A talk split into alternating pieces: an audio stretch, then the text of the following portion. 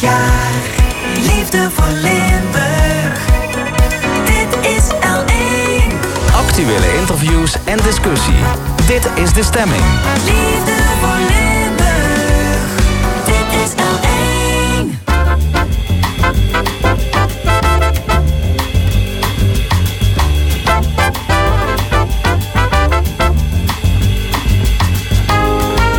De stemming. Met Frank Ruber en Fons Geraerts.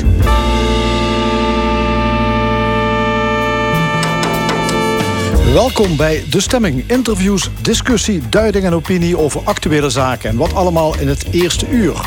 Twee nieuwe partijen die meedoen aan de verkiezingen. Volt en de Boer-Burgerbeweging. Wat willen ze? Maarten Verkerk over de vraag... kan gentechnologie de mensheid verbeteren en tegen welke prijs? En onze analist gezondheid Maria Jansen... over het belang van kinderopvang bij de bestrijding van ongelijkheid. In het tweede uur aandacht voor een nieuw album van Simurgh... en niet voor één gat te vangen plaat vol absurdisme. Een column van Nina Bokken en het panel discussieert... over de verdozing van Limburg en andere actuele zaken. Tot 1 uur is dit De Stemming.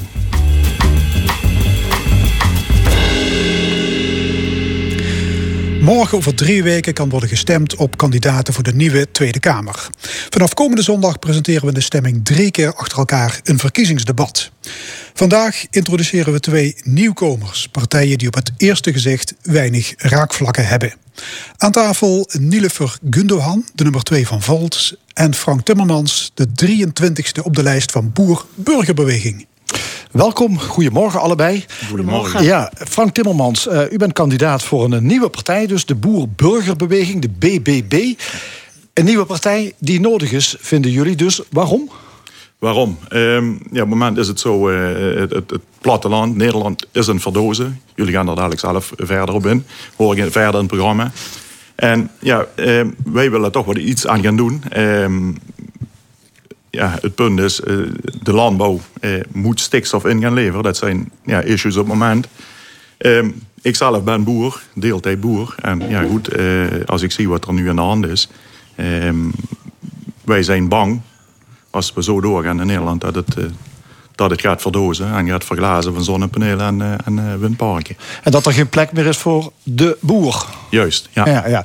U zegt, u bent zelf parttime boer. Ja. Wat betekent dat? Ja, parttime boer. Ik werk nog een deeltijd in een loonbedrijf. En daarnaast heb ik dan thuis mijn eigen bedrijf. Ja, en er is enig moment geweest dat u dacht... van, ik ga politiek actief worden. Nou ja, verleden jaar, of in 2019, zijn de demonstraties geweest voor de stikstofproblematiek. Ja goed, ik ben 1 oktober mee geweest met de trekker naar Den Haag.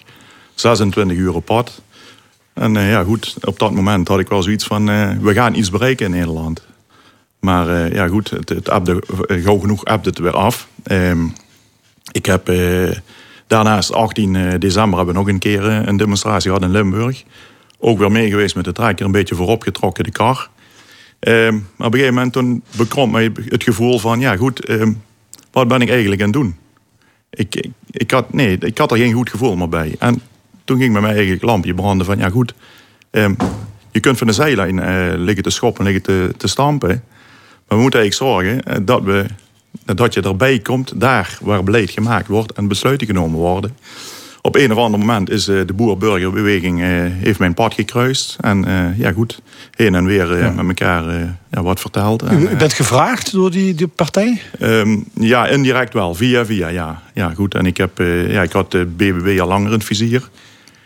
Ja goed, de raakvlakken, we hadden raakvlakken met elkaar. En, goed, ja, er is eigenlijk al een partij die de boerenbelangen toch van oudsher behartigt, het CDA. Ja, dat kan, dat is ook zo. Maar het CDA komt echt niet meer voor de boeren op. Het CDA is te ver naar links afgebuigd. Ik denk de jongere generatie boeren... die gaan echt geen CDA meer kiezen. Nee. Ik belde deze week met u en toen zei je aan de telefoon... de framing van de landbouw gaat me aan het hart. Ja. Wat bedoelt u daarmee? De hele landbouw wordt vaak in een kwaad daglicht gezet. En vooral door de linkse, de activisten voornamelijk. Het is zo... Alles wat wij doen is in andermans ogen, is dat fout. En ik denk dat het niet juist is. Ik denk dat we heel trots moeten zijn op de voedselmakers van Nederland... als ik de boeren zo mag noemen. Ik denk dat wij met de laagste input de hoogste output halen... over heel de wereld. En of dat nou is met dierwelzijn of met akkerproducten. Dat framen daarbij, dat hoort niet. We moeten zuinig zijn, we moeten de boeren koesteren, de voedselmakers. En dat wil u bereiken via de Boer-Burgerbeweging. Ja, Oké, we praten zo meteen verder over wat jullie dan precies willen. Oké. Ook aan tafel Nilüfer Gündoğan, de nummer 2 van Volt. U bent opgegroeid in Weert. Ja. En geboren in Turkije. Klopt, ik was 18 maanden oud toen ik naar Weert kwam. 18 maanden? Ja, dus daar herinner ik me niks van. Opgegroeid in Weert. Daar basisschool en middelbare school gedaan. En na mijn VWO ben ik naar Amsterdam gegaan om te studeren. En blijven plakken. Ja, uiteindelijk... al 35 jaar woont u al in Amsterdam. Ja. Tijd vliegt. Ja. Is het zo dat Volt ook de boeren framed? Nou, framen, nee, zou ik niet willen zeggen. Maar ik zou eerder willen kijken wat ik vooral zie in de politiek. En dat is waarom ik ook lid ben geworden van Volt. Is we zien gewoon dat heel veel punten in de samenleving... die hebben hun houdbaarheid bereikt. Daar moet dan een verandering plaatsvinden. En wat je veelal veel politici ziet doen... is dat ze in plaats van dat ter tafel leggen... en de complexiteit proberen uit te leggen... en dat het echt wel ergens pijn gaat doen... en nadenken over de oplossingen om die pijn op te vangen... wordt het doorgeschoven, het probleem... om vervolgens het met een nog groter pijn aan de volgende generatie te geven. Dus je zegt, er moet nu iets gebeuren op het gebied van landbouw. Ja, dus landbouw is een voorbeeld waar we echt gewoon ook op een andere manier... en ik denk dat er ook echt heel veel moderne oplossingen gewoon zijn voor de landbouw. Maar we hebben dat natuurlijk bijvoorbeeld gezien met de hypotheekrenteaftrek ook. Het zei het CDA ook bijvoorbeeld van, die staat, zei Balkenende toen... staat bij ons als een huis, zie hoe het er is. En uiteindelijk zegt ook DNB, de Nederlandse bank... maar ook de ECB en ook vanuit Europa, die moet echt volledig worden afgeschaft. Dus wij staan voor een politiek van transparantie. Van het durven te benoemen van de complexiteit van problemen... ze niet uit de weg te gaan en zeker ook niet door te schuiven. Ja. U wil de Kamer in namens Volt. Ja. Waarom zouden de mensen op Volt moeten stemmen? Volt is een partij die dus de problemen in haar volle daglicht durft aan te kijken... en daar ook onbevangen oplossingen voor durft te definiëren. Dus wij zitten niet vast aan een ideologie van links of rechts. Wij zijn heel pragmatisch en dat doen we in heel Europa.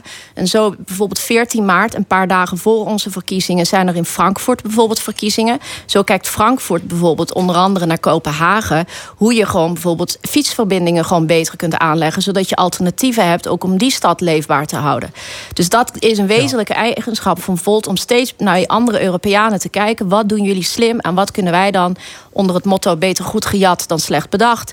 incorporeren en in onze eigen land of eigen stad ook toepassen. Ja, vindt u dat de grote problemen, ik noem klimaat, corona, migratie, landbouw... te groot zijn om nationaal op te lossen? Dus dat moet Europees worden aangepakt? Absoluut. En wat doen jullie dan in de Tweede Kamer?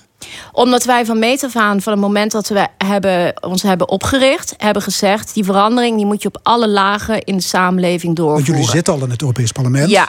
En wat ik ook al zei, we zitten bijvoorbeeld ook in Noord-Rijn-Westfalen... hebben we ook deelgenomen aan de verkiezingen. Daar hadden we in verschillende steden meer dan 5% gehaald. In Keulen bijvoorbeeld tegen de 8%, Aken ook. Dus we hebben het echt heel goed gedaan hier vlakbij. Wat ik zeg, Frankfurt gaan we nu deelnemen. Het is echt ook de bedoeling om in de Bundestag dadelijk te gaan zitten.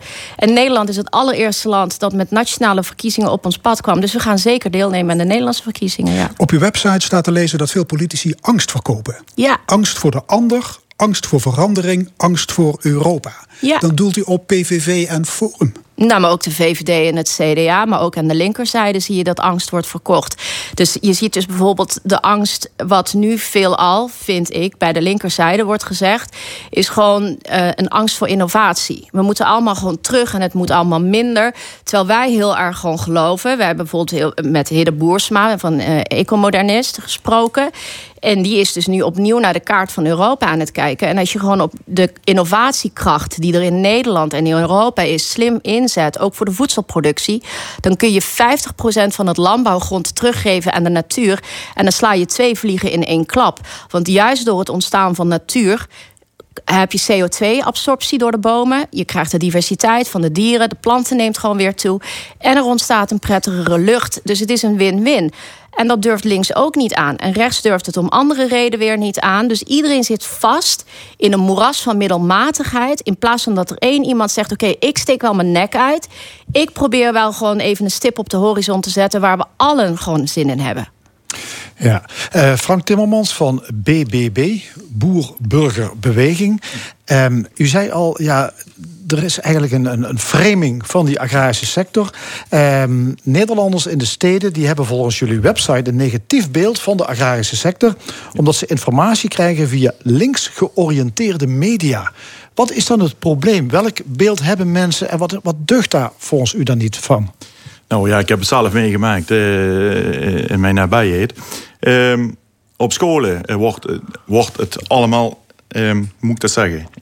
Mijn zoon op school, een voorbeeld. Die heeft 1,5 jaar geleden educatieve lessen gehad. Van iemand van de natuurkant, laat ik het dan zo netjes noemen. Daar werd gewoon gezegd dat boeren slecht waren. Mest was slecht, kunstmest was slecht, gewasbestrijdingsmiddelen waren slecht. Die jongen, ja, dat zit in zijn hart. Dat is een boerenjongen. Die komt half overspannen naar huis, wat hem aan de fiets was. Dat vond hij verschrikkelijk. Nou ja, ik heb dat ook teruggekoppeld met school. Jullie moeten zorgen dat een eerlijk verhaal verteld wordt. Het verhaal wordt maar van één kant belicht. Ja. Ligt het ook van de andere kant. Ja, het grote probleem op dit moment is denk ik wel stikstof. Hè? Ja. Daar is eigenlijk half Nederland door op slot gegaan. Nederlandse boeren die zijn verantwoordelijk voor een groot deel van die uitstoot van stikstof. 46%. Hoe zou dat opgelost moeten worden volgens BBB? Ja, er is geen stikstofprobleem. Dat stikstofprobleem is gecreëerd. Als we vandaag de dag de hele landbouw in Nederland wegdoen, hebben we nog een stikstofprobleem. De normen zijn veel te hoog aangesteld. De kritische depositiewaardes zijn zo hoog. Dat wil ik maar zeggen, als we nu vandaag de hele landbouw, alles wegdoen, veeteelt in Nederland, hebben we nog een stikstofprobleem. Ja, maar in Nederland, de boeren willen ze weg hebben om een vrijbrief te krijgen om ongebreideld te kunnen bouwen, distributiecentra. Ja, maar goed, je kunt natuurlijk niet volgen dat er geen stikstofprobleem is. En dat de landbouw daar wel een groot deel van uitmaakt. Ik bedoel, het is niet weg als de landbouw weg zou zijn, maar van de stikstofuitstoot maakt de landbouw een substantieel deel uit. Dat maakt een substantieel deel uit, maar ik denk niet dat de juiste cijfers zijn. Ja, over cijfers kun je dubben, maar dat is trouwens ook gebeurd eerder dit jaar. Toen is er ook vanuit het landbouwcollectief zijn die cijfers van het RIVM zijn toen aangevochten. Uiteindelijk heeft Jan Kees Vogelaar, de voorman toen, toch moeten terugkrabbelen en moeten accepteren, moeten toegeven, die cijfers kloppen wel degelijk. Nee, cijfers kloppen niet. Nee. Cijfers kloppen niet volgens u. Nee, er is geen stikstofprobleem. En waar baseert u dat dan op? U zegt dat zo stellig, dus dan zou het fijn zijn dat er een onderbouwing is wat u vindeert dat boven het RIVM uitgaat. Ja, maar RIVM heeft geen juiste cijfers. Hoe kan dat? Hoe kunt u dit zeggen? U zaait wantrouwen in de samenleving. U ontkracht het belang van onafhankelijk wetenschappelijk onderzoek. U gaat daar keihard tegen in. Dat mag. Ja. Maar dan zou u op zijn minst gewoon een ander onafhankelijk wetenschappelijk instituut daar de cijfers van moeten gebruiken. Dat doet u dus niet. Dat hebben we als landbouw aangeleverd. Nee, maar met welk instituut? Dat heeft u helemaal niet gedaan, meneer. Nee, er wordt met RIVM gemeten. Het ERS-model is gemaakt. Maar dat model klopt niet. Wat u doet, meneer... Ja, ik moet hier misschien niet mee bemoeien. U mag iets dichter bij het microfoon.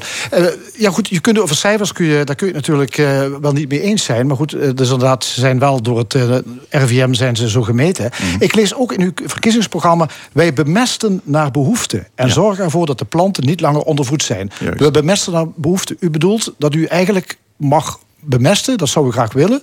als u vindt dat er bemest moet worden. Nee, een plant heeft een bepaalde behoefte. Dat is zo. Dat zijn ook cijfers voor. Nee, dat bedoel ik. Precies. Ja.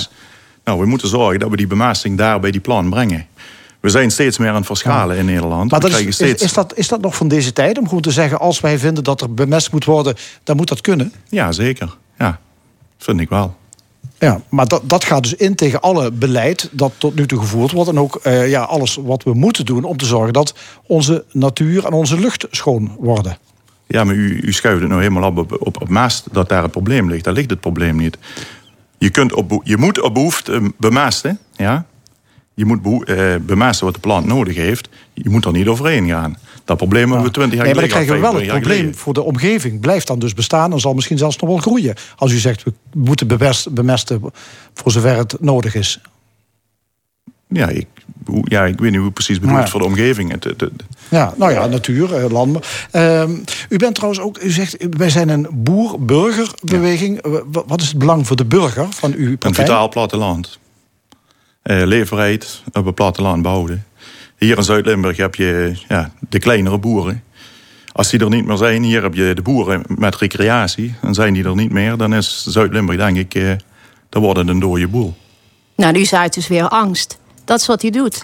In plaats van dat hij een perspectief probeert te schetsen, een wenkend perspectief. In plaats van dat hij bijvoorbeeld kijkt naar gewoon hoe DSM zich prachtig heeft herpakt. Hoe de Universiteit Maastricht gewoon op dit moment, als het gaat over Europees recht of internationaal recht, gewoon op dit moment een van de beste universiteiten van Europa is. In plaats van dat hij gewoon probeert na te denken over hoe we de 21ste eeuw en de kansen die er liggen en ook de problemen het beste aan kunnen pakken, wilt u gewoon steeds terug eigenlijk naar de jaren 60. Nee, helemaal niet. Het landbouwbeleid wat er toen was, werkte perfect voor de jaren 60, maar we leven nu in een andere wereld met andere uitdagingen. Er zijn nieuwe oplossingen voor nodig en u weigert zelfs de cijfers die onafhankelijk zijn mee te nemen. U bent gewoon exact datgene waarom ik de politiek in ben gegaan. Ja, want u weigert gewoon voorbij uw eigen belang na te denken. U wilt niks inleveren zodat het algemeen belang gediend kan worden. Ja, Frank Timmermans, reactie? Ja, we willen zeker meedenken. Ik heb net ook gehoord wat je zei. Er moet een langdurige visie komen op landbouw, op andere dingen in Europa. Dat is gewoon zo. Het ontkrachten van de cijfers van het RIVM is echt gewoon bij uitstek een voorbeeld van populisme. BBB wil het lokale geluid laten horen in de landelijke politiek. Volt het Europese geluid.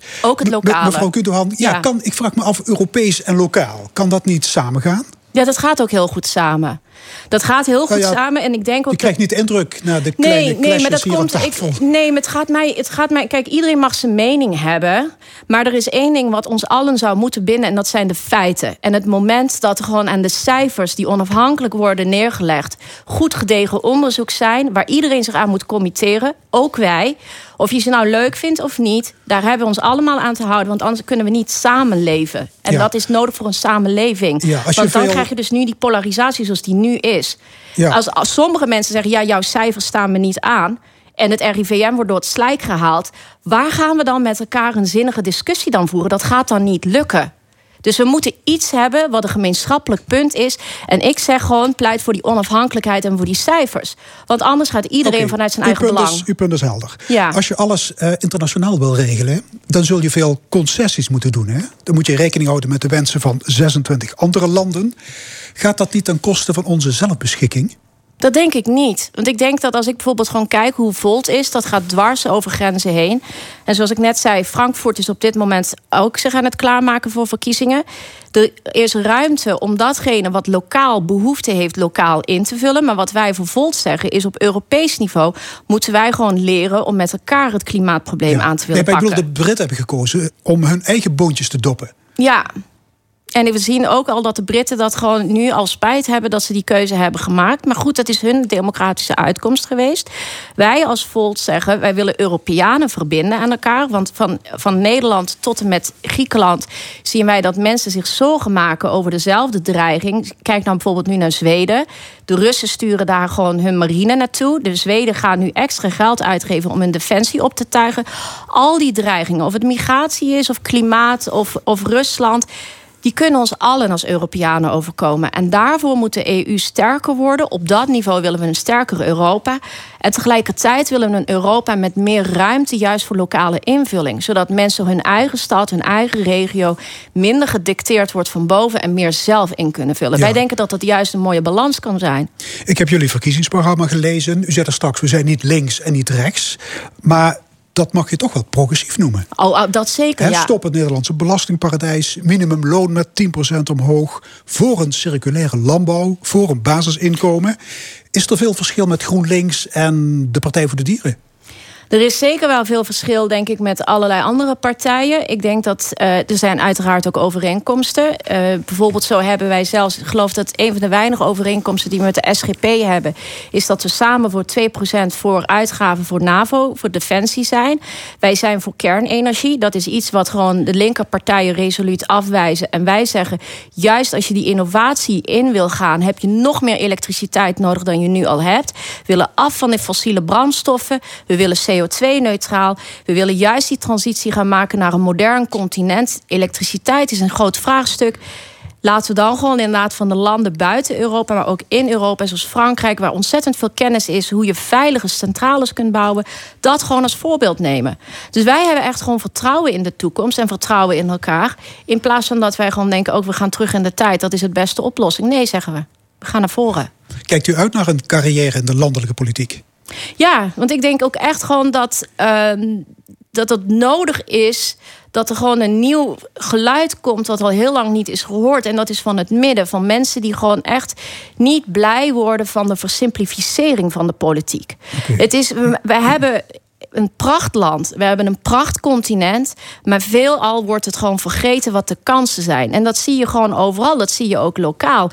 Dat er gewoon onvoldoende uit... Ik denk dat het boek bijvoorbeeld van Marcia Luiten gewoon... Mij opende het de ogen gewoon hoeveel er Limburg gewoon is verwaarloosd, is vergeten. En dat doen we heel vaak gewoon. En dat is eeuwig spijtig gewoon. En ik denk echt dat het tijd is om gewoon met meer lust de dingen op te pakken en te moderniseren en het met meer mensen ook daarvan te mogen profiteren. Jullie zullen geen 10 zetels behalen. Kun je veel uitrichten als 1, 2, 3 persoons fractie? Ja, leidt het niet tot een verdere versplintering? En is dat niet jammer? Nou, ik denk het niet. Want ik denk dat op dit moment... er is geen één partij die in de Kamer op dit moment... bijvoorbeeld de staat van de eurozone agendeert. En de eurozone, waar wij ook vanuit Nederland in zitten... is sinds de invoering van de euro is die groei haperend. Dus eigenlijk slecht, zouden we kunnen zeggen. In plaats van dat we gewoon ons focussen op de begroting van de eurozone... zouden we het moeten hebben over welke vorm van innovatie... gaat Europa helpen om gewoon vooruit te komen. Op dit moment de 20 grootste techbedrijven in de wereld... er zit geen één Europees bedrijf tussen. Terwijl we wel ook in Nederland zien we... Wageningen, Eindhoven, ook hier met DSM... er is ontzettend veel innovatiekracht... maar we zouden het lef moeten hebben... om vanuit de overheden meer te durven te investeren... in alle nieuwe technieken... zodat we ook een nieuwe economie gewoon kunnen aanjagen. Nilüfer Gündoğan van Volt en Frank Timmermans van Boer-Burgerbeweging. Hartelijk dank en veel succes op 17 maart. Dank u wel. En zo meteen in de stemming gezondheidszorganalist Maria Jansen... over kinderopvang en kansenongelijkheid. Maar eerst soul-legende Ray Charles. Nu de avondklok ons elk nachtelijk kwartier ontneemt... kan dit nummer de sfeer van toen even terughalen. Nighttime is the right time.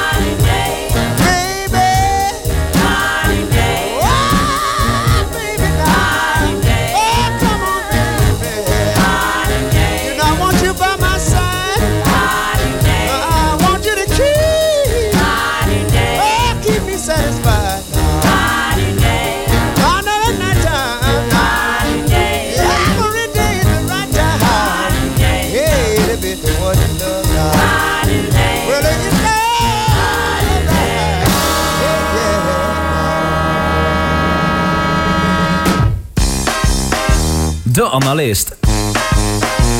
Vandaag onze analist gezondheid, Maria Jansen. Maria, welkom. Je wil het vandaag hebben over kinderopvang en gezondheid. Dit vanwege alle commotie rond de toeslagenaffaire. Ja. Die toeslagaffaire is natuurlijk wel vreselijk geweest. We hebben gezien wat dat met de gezondheid van ouders doet. Dramatische taferelen op televisie en in de media. Maar we hebben het eigenlijk helemaal niet gehad over wat kinderopvang met de gezondheid van kinderen doet. En dat is in het kader van kansengelijkheid is dat wel jammer dat dat helemaal niet aan bod is gekomen. Want kinderopvang is misschien wel een gamechanger in de kansengelijkheid voor gezondheid, voor talentontwikkeling. Kijk, alle kinderen hebben recht op een maximale ontwikkeling, op een goede talentontwikkeling. En dat begint toch bij de kinderopvang. Ja, er ligt een snoeihard rapport op tafel. Hè. Duizenden ouders zijn zwaar onrecht aangedaan door die doorgeschoten jacht op fraude. Maar jij zegt van, de gezondheidsschade van kinderen is een beetje onderbelicht gebleven. Ja, kijk, kinderen leren op de kinderopvang eigenlijk heel spelenderwijs belangrijke vaardigheden die we samenvatten onder het moeilijke woord executief functioneren. En executief functioneren is eigenlijk dat je leert, spelenderwijs, dat je jezelf leert af te remmen, geen impulsief gedrag, dat je met andere kinderen kunt spelen, dat je ook je gegevens, je informatie goed kunt verwerken, dus je werkgeheugen goed zich ontwikkelt. Dat je ook dingen kunt onthouden. Dat je weet wanneer de nieuwe woordjes, hoe je die kunt gebruiken. Wanneer je die kan gebruiken. Dus je leert de lettertjes, de cijfertjes. Maar ook vooral die sociale ontwikkeling. En dat wordt wel eens vergeten. En dat executief functioneren, dat is ook, weten we ook uit wetenschappelijk onderzoek, dat heel belangrijk is op latere leeftijd, wanneer je zelf keuzes mag maken. Dat je dan ook de gezonde keuze maakt. Dat je gewoon weet van, niet te impulsief, geen impulsief eetgedrag, maar ook de dingen af en toe kunnen doen die misschien niet zo leuk zijn. Toch gewoon gaan hardrennen of zoiets. Waarbij de beloning later komt eigenlijk. Nou, daarvan weten we dat in ieder geval, als dat jong wordt aangeleerd, heel essentieel is voor je gezondheidsvaardigheden later. Dus kinderopvang is goed voor gezondheid en je geestelijke ontwikkeling. Ja. Daar komt het, ja. En je zei ook, kinderopvang draagt bij aan kansengelijkheid. Kun je dat nog eens uitleggen? Nou, kijk, kansen in je leven hangen op dit moment nog voor een belangrijk deel samen met het inkomen van je ouders. En met het IQ. Nou, een kind kan aan het inkomen van de ouders en aan het IQ niet zoveel veranderen. Maar het kan wel heel erg getraind worden in dat executief functioneren waar ik het net over had. Dus die zelfcontrole, dat werkgeheugen, flexibel kunnen zijn, wisselen in taken is heel belangrijk voor het later in het leven. Nou, dat kan je via de kinderopvang spelenderwijs heel goed trainen. En daarmee creëer je eigenlijk een grotere kansengelijkheid. Omdat, wat ik al zei, IQ kan je niet zoveel mee, maar je kan het IQ wel heel goed trainen, juist door die executieve functies die heel belangrijk zijn. Komt achterstand bij kinderen veel voor?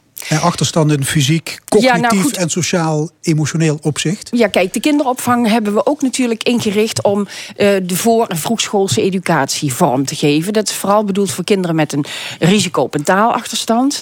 En de cijfertjes in Nederland zijn dat een negatieve score op spraak-taalontwikkeling is komt in Nederland bij ongeveer 6% van de kinderen voor.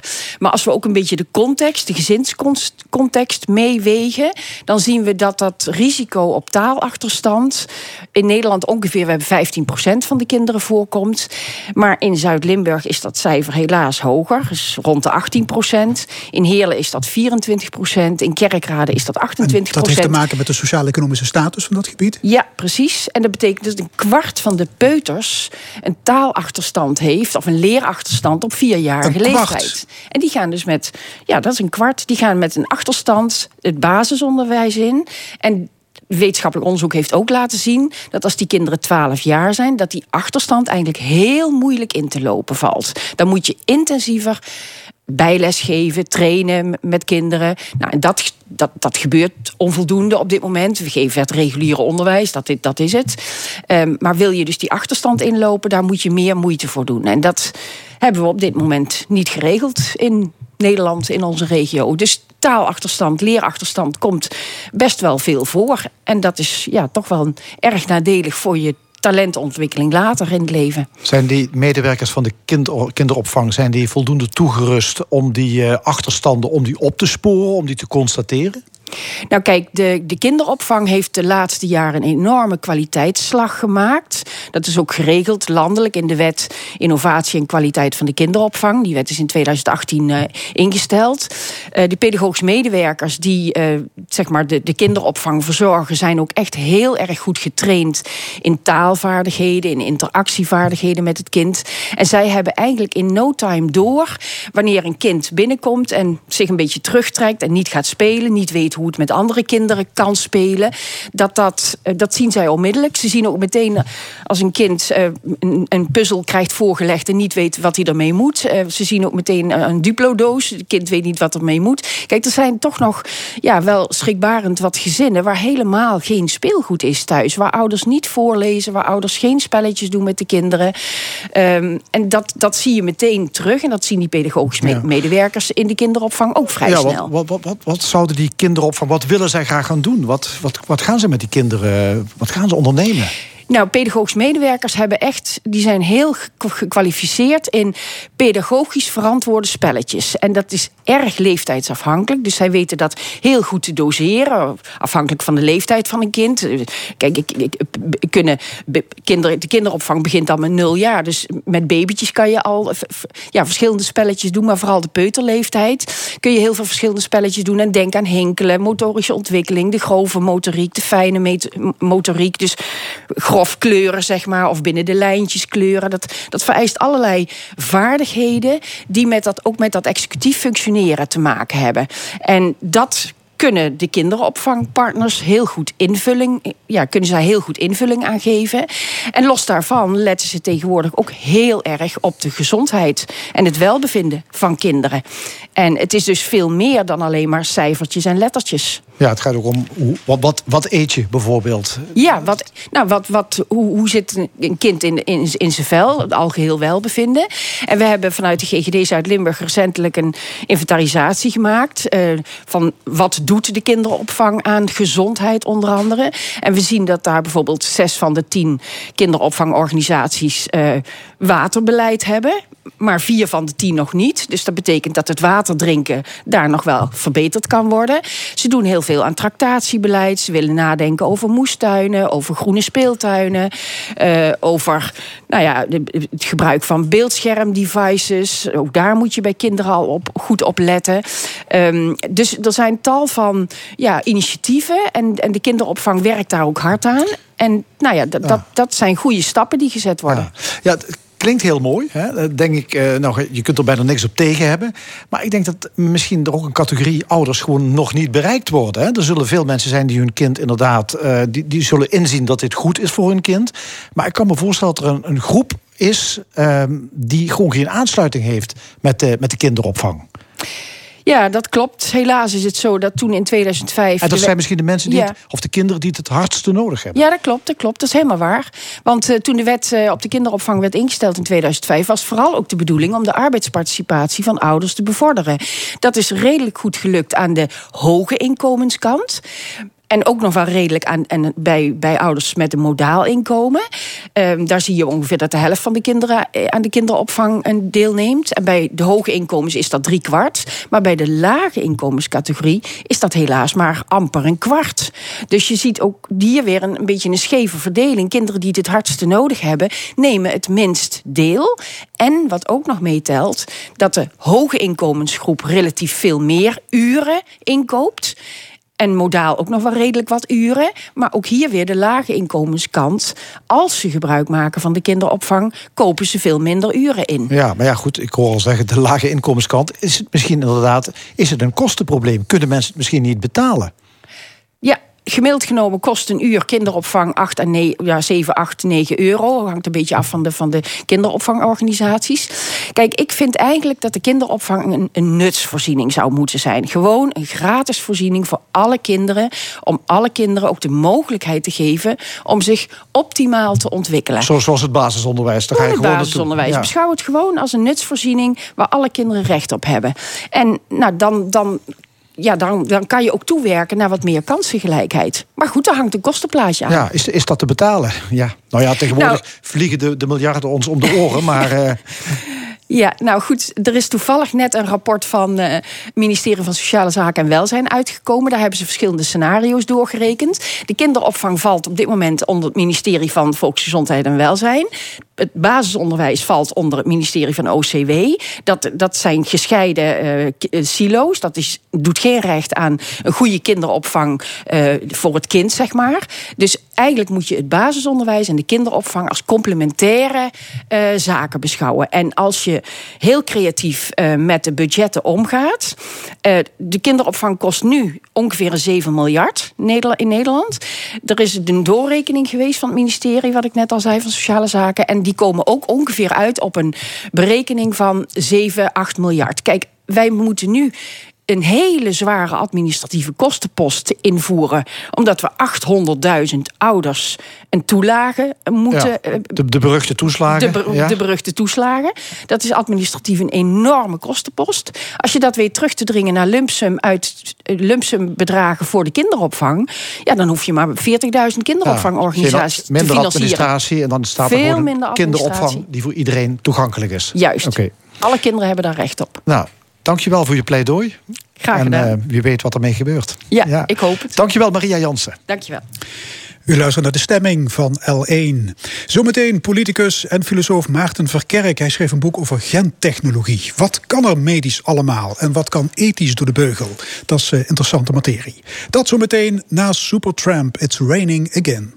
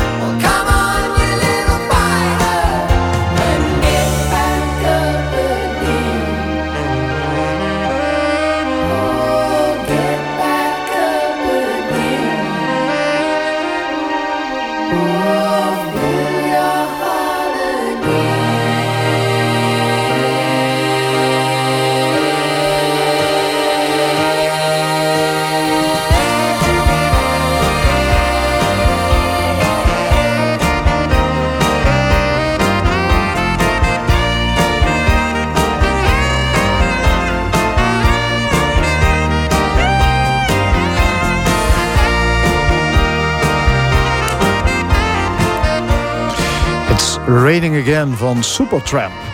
De kennis van gentechnologie neemt in razend tempo toe. Ziektes kunnen we straks voorgoed uitbannen.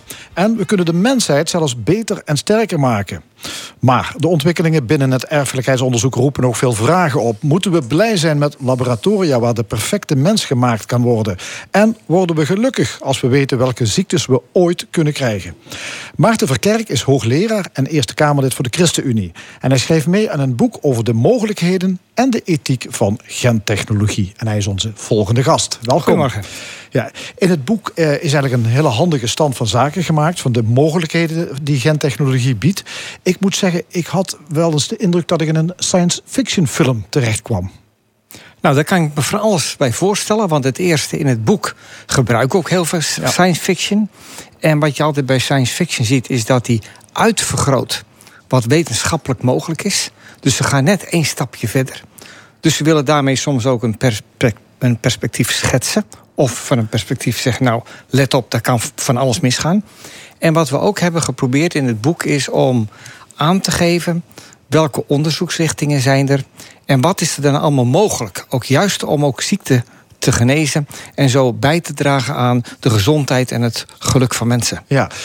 Het gaat niet alleen om ziektes genezen. Het gaat zelfs niet alleen om te voorkomen dat je bepaalde ziekte krijgt. Maar uiteindelijk kan het erop uitdraaien dat er misschien wel mensen gefabriceerd worden in laboratoria door embryoselectie. Dat je echt, zal maar zeggen, de perfecte mens zou kunnen samenstellen. Dat is een toekomstbeeld wat wel geschapen wordt. Hoe realistisch is dat binnen afzienbare tijd zou kunnen gaan gebeuren? Nou, de idee dat we echt een mens kunnen scheppen, zeg maar even op bestelling, qua IQ, kunstzinnige vaardigheden, kleur van het haar, lichaamspostuur. Nou, ik denk dat dat nog heel ver weg is. Maar we zien al de eerste mogelijkheden om embryoselectie te doen. En er zijn ook al technieken.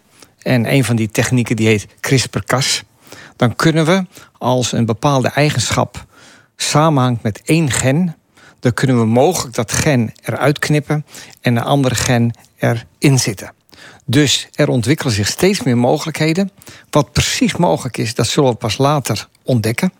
Maar ook is het zo dat als je naar het totaal van de genen en de mens kijkt, is dat ook een uitgebalanceerd geheel.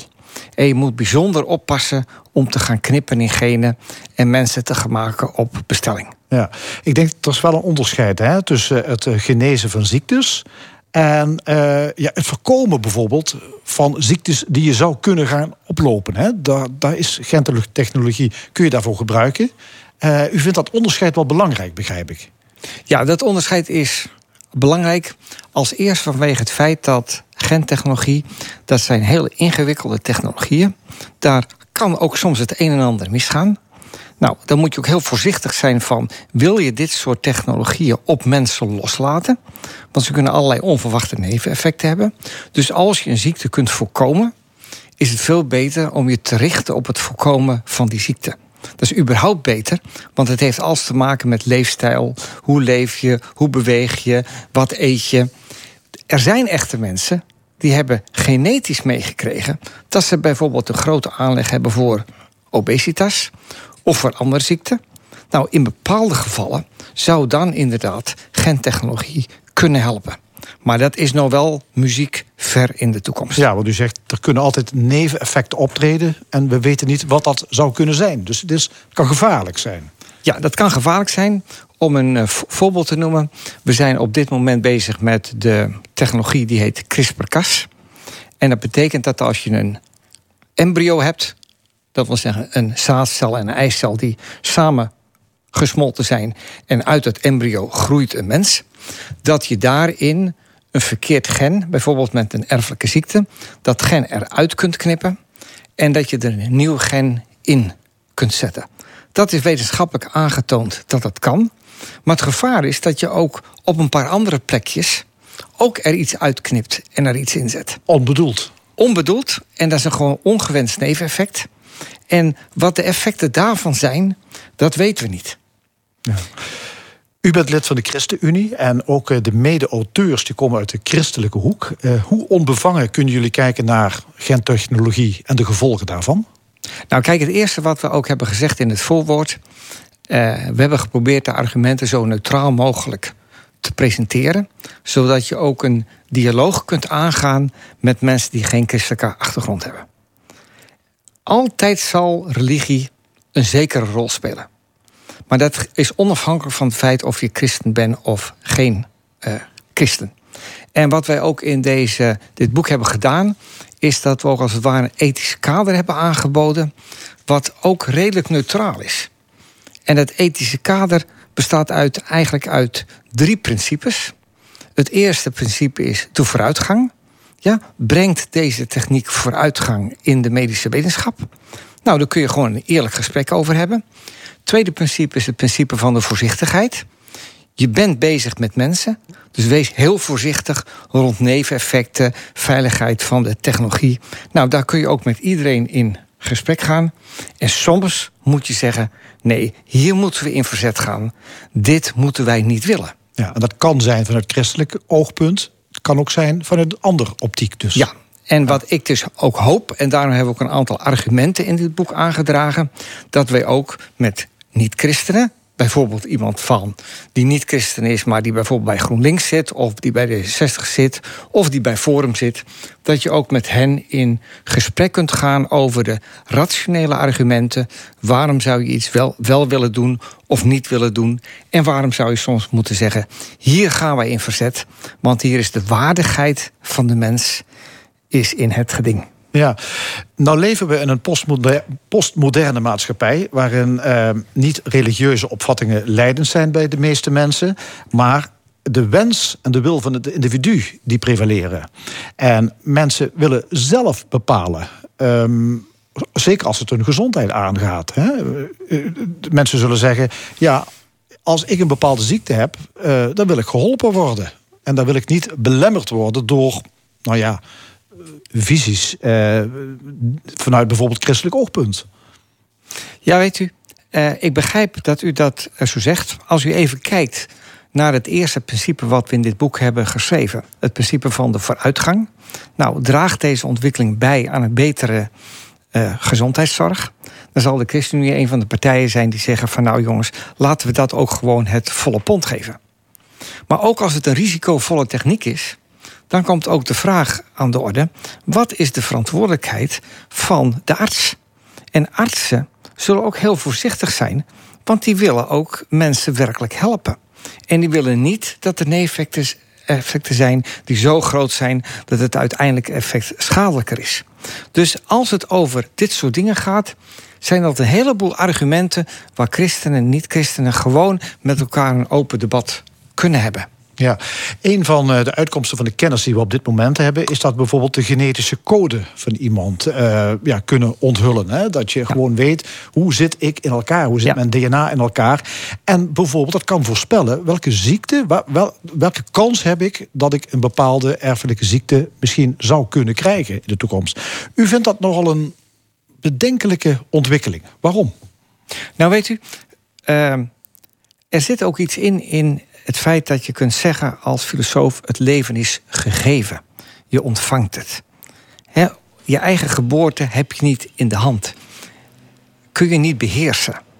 En dan is het de vraag of je naar een medische wetenschap wil, waarin het hele leven van mensen maximaal beheerst wordt, waarin je precies weet wat er in alle mogelijke genen zit, dat je op alles wat in die genen zit een preventief programma gaat zetten. Ik weet niet of dat een samenleving is waar wij zouden willen leven. Wat ik wel heel sterk wil benadrukken, dat als iemand een ziekte krijgt, en je kunt zeggen, hangt dat samen met de genen, en als we een genetisch profiel maken, dat we dan veel beter kunnen kijken welke medicijnen wel werken of welke medicijnen niet. Ik denk dat daar wij ontzettend voor zijn. Ja. Wat bent u bang voor bij zo'n genetisch paspoort? Stel, je zou dat hebben. Geeft dat verkeerde instanties macht over mensen? Is dat waar u bang voor bent? Nou, het is een prachtige film. Die gaat erover, die heet Gattaca. En dan heb je iemand die heeft een genetisch paspoort. En dan zie je in de film, die wordt geboren. En dan wordt er meteen een genetische analyse gedaan. En dan wordt gezegd, nou, de kans dat hij een hartinfarct krijgt op 30-jarige leeftijd is ongeveer 100%. Dus wij verwachten dat hij niet ouder dan 33 jaar wordt. En zijn hele leven in die maatschappij wordt bepaald door zijn genetische paspoort. Dat genetische paspoort geeft de toegang tot onderwijs, tot banken, tot verzekeringen en tot alles. Nou, dit is natuurlijk overdreven. Dat heb je altijd in dit soort films. Maar als er genetisch paspoort komt, dan zou een levensverzekering dat misschien graag willen hebben. Of jouw zorgverzekeraar zou het graag willen hebben. Of jouw verhuurder zou het graag willen hebben. Of jouw werkgever. Nou, dan krijg je in een samenleving waarin een genetisch paspoort juist ongelijkheid bevordert. En wij willen dat niet. Nee. Want wij willen een samenleving waarin mensen gelijk zijn, zelfde mogelijkheden krijgen, ondersteund worden door medeburgers of door de overheid waar nodig. Nou, die samenleving willen wij hebben. Ja, ik zit te denken, andersom zou je het ook kunnen gebruiken. Hè?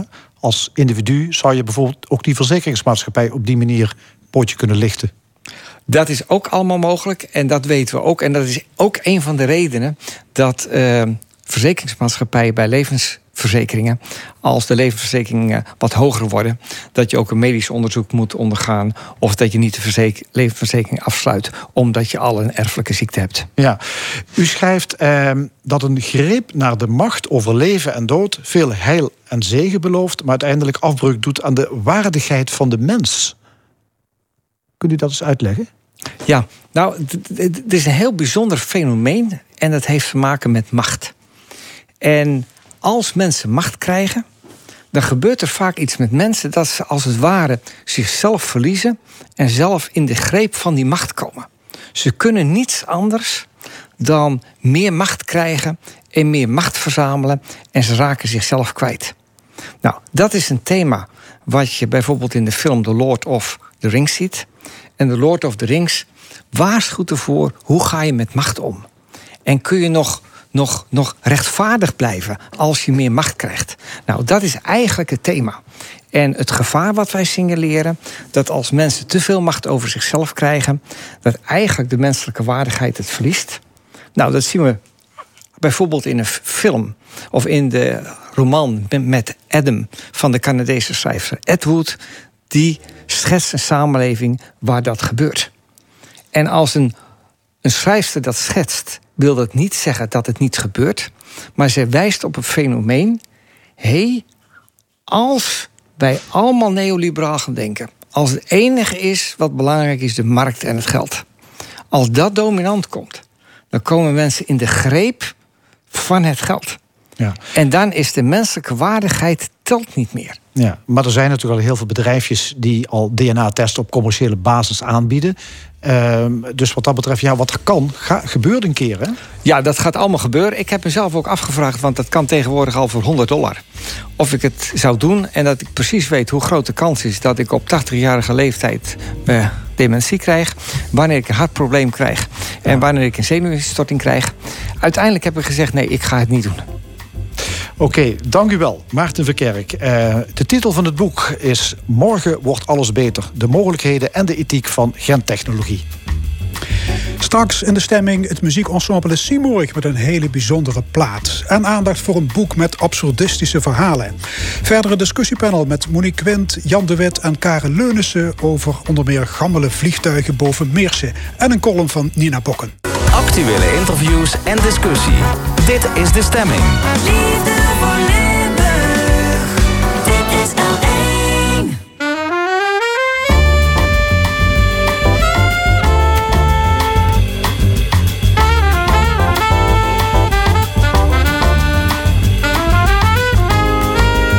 De stemming. Met Frank Ruber en Fons Geraerts.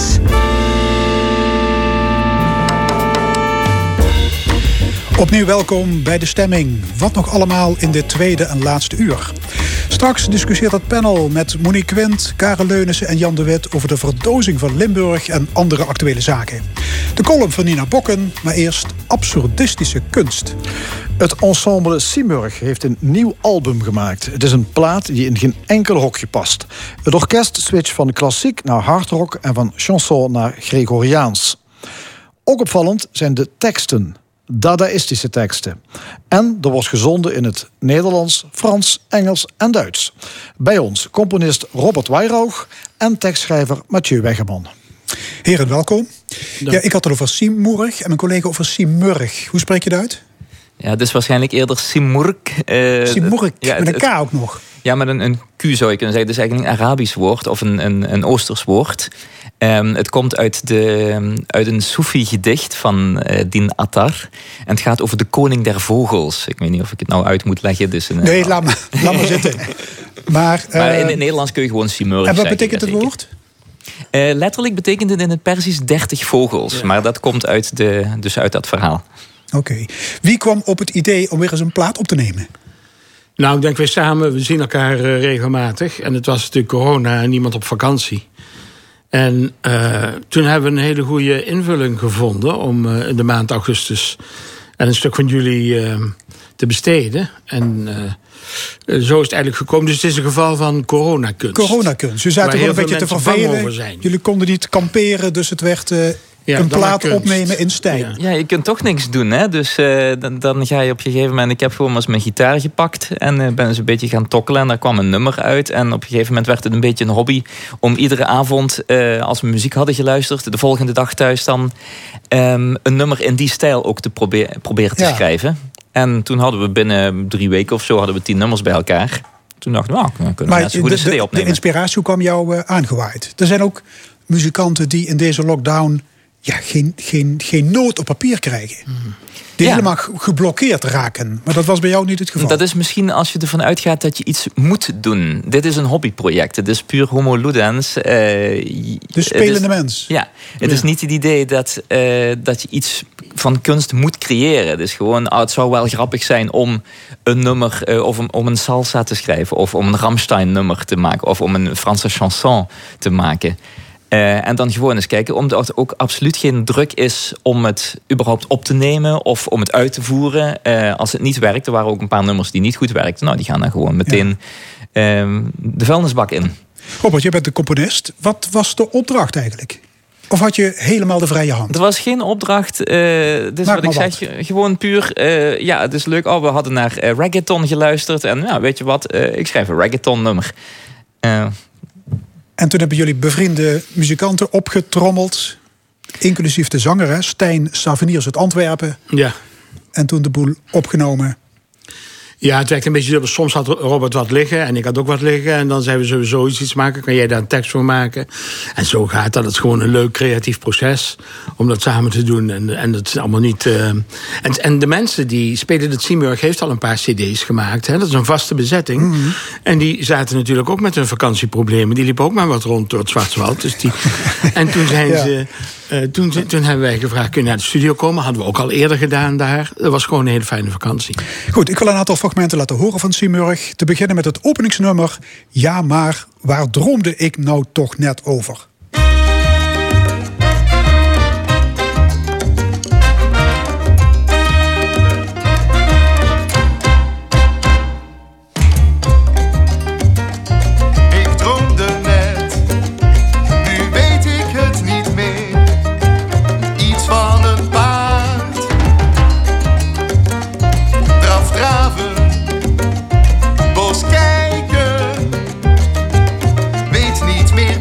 Vrouw.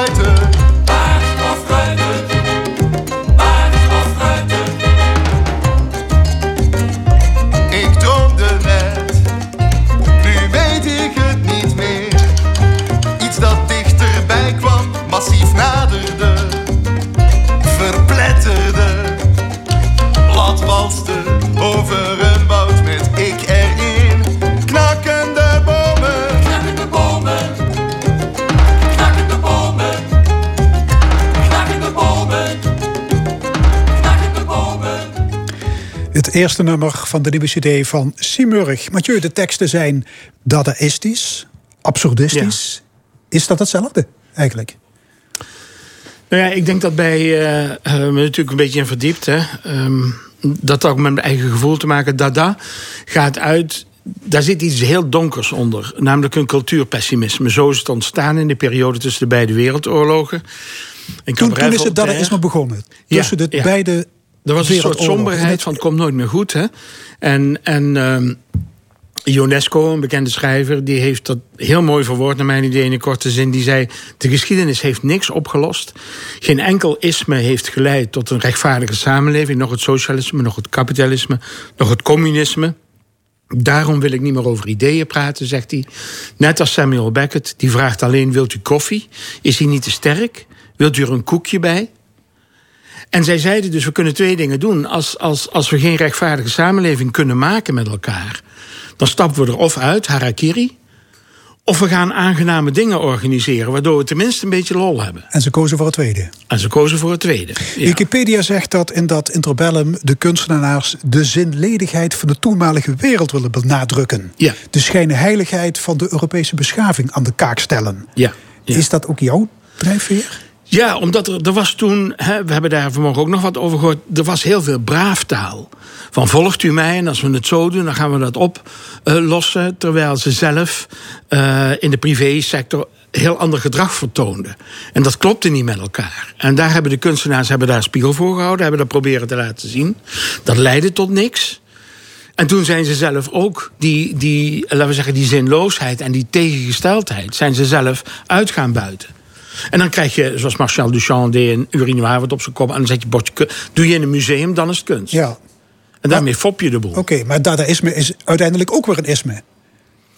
Ja, maar dat noemden zij zelf niet, dat doe ik. Okay. Zij zei gewoon dada. Ja, dat is heel erg fout, dat heb je goed gezegd. Als dadaïstisch tekstdichter kun jij je natuurlijk van alles permitteren. Ja, fijn, je noemt in één strofe Plato, Aristoteles, Nietzsche, maar ook Donald Duck. Ja. Dat is fijn, die onbegrensde mogelijkheid. Ja. Nou ja, dat is ook de relativering van de filosofie.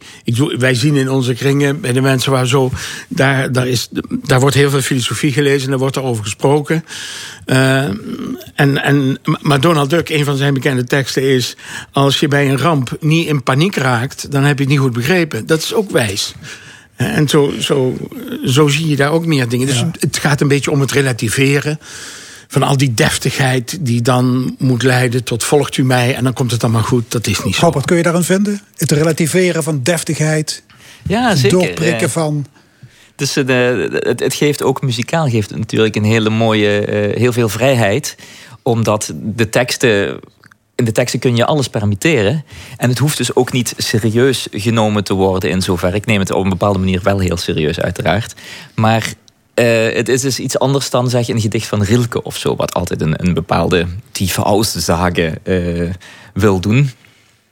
Dit is gewoon spelen. En klankspelletjes, ideetjes, schetsen. Een stukje uit VNW. Is Rammstein de inspiratiebron? Ja, uiteraard. Als je een tekst hebt over SM, dan kom je al vrij snel bij onze sympathieke Oosterburen terecht.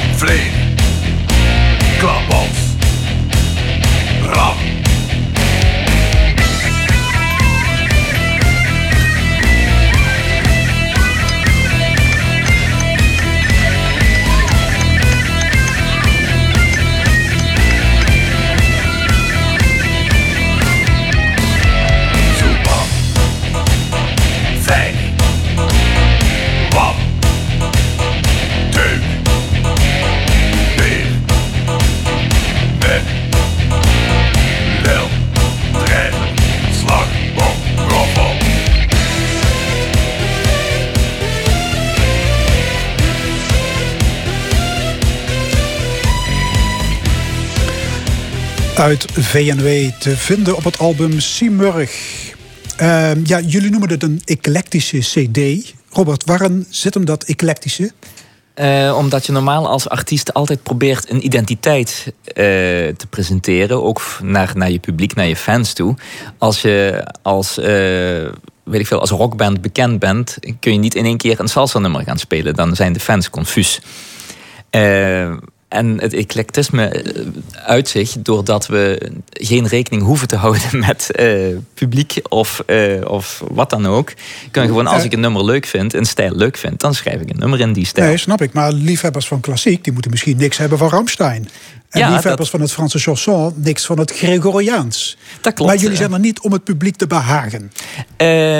Dat klinkt misschien een beetje vervelend, maar... Het is wel zo. Ja, nou, het makkelijke antwoord is, er is geen publiek, want niemand kent ons. De cd is ook niet verkrijgbaar, zeg maar. Het is puur een hobbyproject. In welk vakje zou die moeten staan in een platenzaak? In welk vakje zou die moeten... Geen idee. Nee. Echt geen idee. Cabaret misschien. Ja, dat is ook... Ja. Ik heb begrepen dat de teksten er eerst zijn. Dus jij maakt de muziek bij de tekst. Meestal vind je die beperking prettig? Ja, het werkt beter dan andersom. Ik heb ook wel eens 1-2 stukken naar Mathieu doorgestuurd met het verzoek, schrijf hier iets bij. Maar dan voelt Mathieu zich al snel, denk ik, een beetje in een vorm gedwongen. Omdat je al een bepaalde structuur hebt natuurlijk van de muziek uit. Ik probeer eerst een muziekstijl te vinden die past bij een tekst. Dan maak ik een stuk en dan kijk ik daarna eens... hoe krijg ik die tekst nou in het muziekstuk gepropt? Dat is een beetje kunst en vliegwerk af en toe, maar meestal lukt het wel. Ja, een ander curieus nummer is Krijger. Dat gaat over Satoval de Brontor. Mathieu, uit welke jeugdervaring heb je dat opgediept? Nou, dat was ik ben katholiek opgevoed. Hè, dus we hebben veel ook gehad over de kruistochten. En dat zag ik altijd, als dat verteld werd, zag ik dat heel goed voor me. Ik speel zelf ook trompet. Hè? En trompet speelde een belangrijke rol. Die waren belangrijker dan soldaten. Als er maar goed getrompetterd werd, dan vielen die muren vanzelf. Want het cement was allemaal niet... De muren van Jericho. Voilà. En zo is die krijgsheer die we verzonnen hebben... die was vooral gewoon geïnteresseerd in steden met grote muren. Dat er flink getrompetterd kon worden. En dan deed hij daarna wel de goede dingen. Gingen met iedereen eten. Ja, dus dat is toch wel ook weer... Hij sloot altijd wel gezellig af. Dat was bij de kruistocht anders, geloof ik. Ja, zo. Zoals toen, voor de poorten van Kartopolis. Eerst trompetteren, dan dwars door alles heen. Met het ganse garnizoen. Satoval voorop. Taal uitslaand, waar niemand brood van lustte, maar die de gekte bij zijn medekrijgers toppen deed, tot het hoogst mogelijke niveau.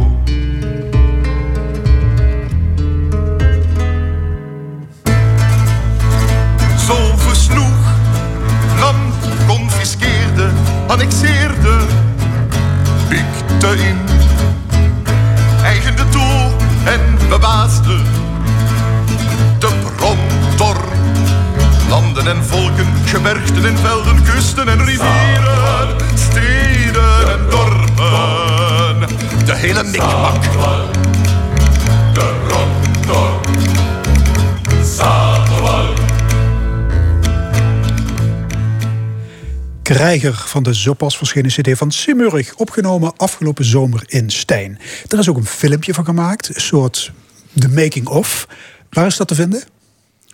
Mathieu Weggeman? Lars heeft dat gemaakt. Lars Konings? Een goede vriend van ons, Lars Konings. En die heeft dat helemaal... op YouTube staat het gewoon. Op YouTube? Hebben we gewoon gedaan, ja. Simurgh gaan samelen en dan... Ja, Mathieu Weggeman, dan zie je dat. Ja. Als jullie bezig zijn, dan werkt Mathieu op zijn laptop aan een essay over kunst. Of hij probeert pizza's te bestellen. Ja. Het is ook tamelijk absurdistisch. Ja, zeker. Ja, dat is ook, denk ik, wat ons verbindt. En wat het ook leuk maakt om met dit ensemble te werken. Omdat het niet is... Ja, we maken een cd met kunst, met kamermuziek. We doen gewoon leuke dingen samen. Omdat we elkaars gezelschap waarderen. En dat is het. Ja, maar binnen die context wordt alles een beetje humoristisch.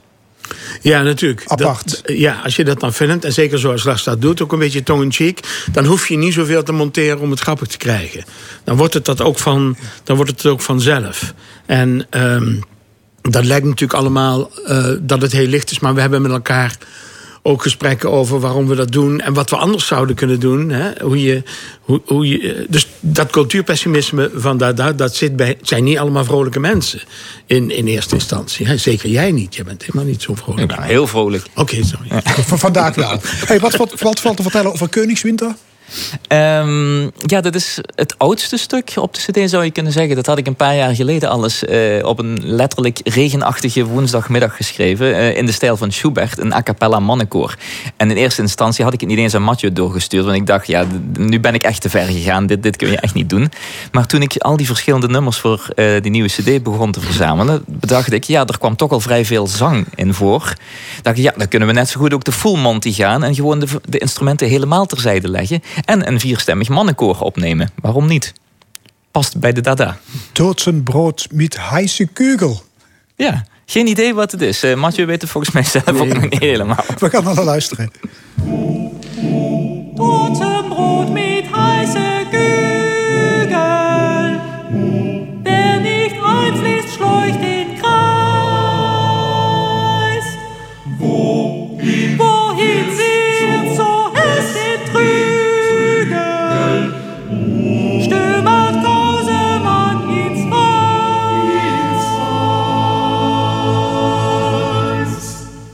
Das nicht Gegessene im Essen, das nicht Getrunkene Getränk,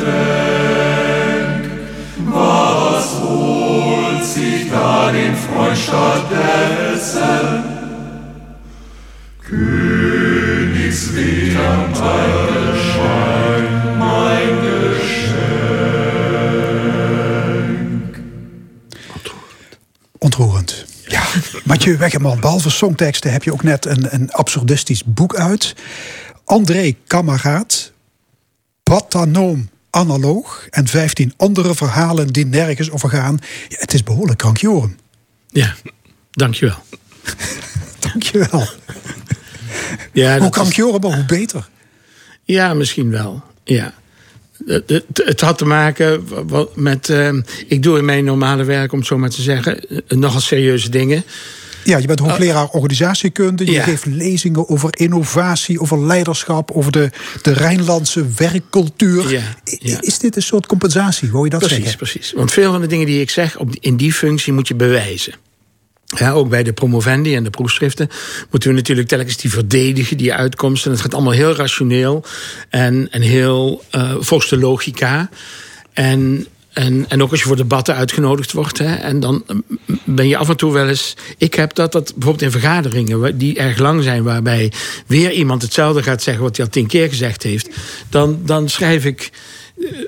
Wat dan dat komt heel vaak voor, hè? Dat komt nogal voor, ja. Je hebt ook wel eens vergaderingen. En dan kom je op... wat ik altijd heb, is ik kom op namen van mensen die nog niet bestaan. Hè? Robert zei net wat dan ook. Wat dan ook is een stadsindiaan, die komt ook daarin voor. En dan heb je zo'n woord en dan denk je, wat zou die mens doen? En dat schrijven daarvan, dat proces, is ontzettend leuk. Mirjam, mijn vrouw, die zegt dan ook... Ik zie je gewoon zitten lachen achter die computer. Omdat je... En dan zeggen andere mensen, laat ze een stukje horen. En dan zeggen ze, wil ik ook wel lezen. Ja. 1 hoofdstuk bestaat uit een vragenlijst. Met vragen als, kunt u een voorbeeld geven van iets waarvan u nog nooit heeft gehoord? Ja, dat is een moeilijke vraag. Ja, toch zijn er mensen. Ja. Hey, maar ik las op je website dat je een licht anarchistische inslag hebt. Ja, klopt, dat is ook zo. Ja? Nou ja, dit heeft ook met het soort werk te maken. Ik strijd, als je het kort samenvalt, al heel lang tegen bureaucratie en tegen regels en procedures. Dat we mensen te weinig vertrouwen.